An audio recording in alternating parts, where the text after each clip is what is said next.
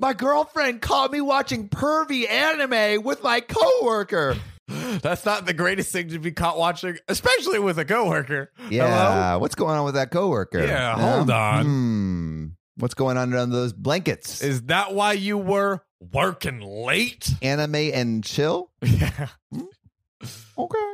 To start things off, I'm a healthy and polite guy who watches anime for the sake of entertainment and pleasure, not for hentai or or the pervy stuff. Rather, the cute and funny things. Okay, your average everyday anime boy. Yeah. Also, we might need to censor some of those words. Okay. Yeah. Like hentai. Censor hentai. Whoever. And maybe I don't even know if I'm saying that right. Potentially censor both of those, please. But my girlfriend thinks that I shouldn't watch anime because that's made for kids. Ew. We both like things the other doesn't, which I'm happy about because there's a gray area which I can call my private space. Uh-oh. Therefore, we have agreement to have 2 hours of privacy a day. Interesting. Now that you know a little bit about me and gain some insight, let's get straight to the point. Let's do it. Yesterday morning, I got a call from my coworker, pretty good friend, and an anime connoisseur as well, saying we had the day off due to some intern problems that had to be sorted out properly. So I thought, well, okay, nice. Time for some anime. Ha! Ha! You know that sound effect that we put in? It's like, ha! Oh, yeah. The wow! Anime wow. Yeah. Wow. So I sat down and browsed our beloved interwebs for a new anime that we'd be able to enjoy. About 20 minutes into my research, my coworker called me again, asking to come over right now because he found the anime that he's thrilled to watch. It's about cute animal girls, blah, blah. Half an hour later, I had agreed to watching this so-called cute anime with my coworker. Mm-hmm. He arrived at our apartment and starts watching the anime called Monster Musume. Okay. With me.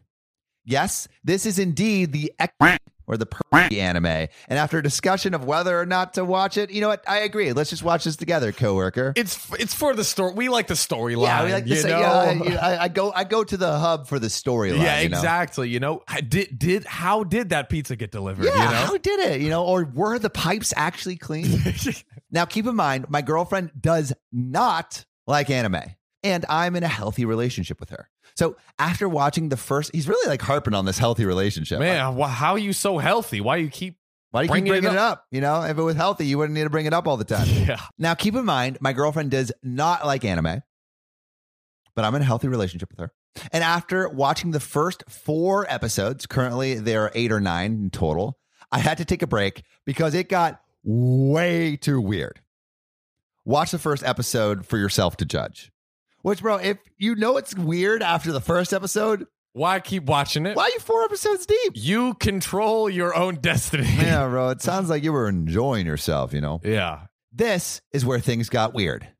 After the break, I got into my room to witness my girlfriend looking at the screen with wide open eyes and being all flustered at the scenery that embraced in front of her. Oh, my stars. If you can guess, there's some kinky anime stuff on the screen.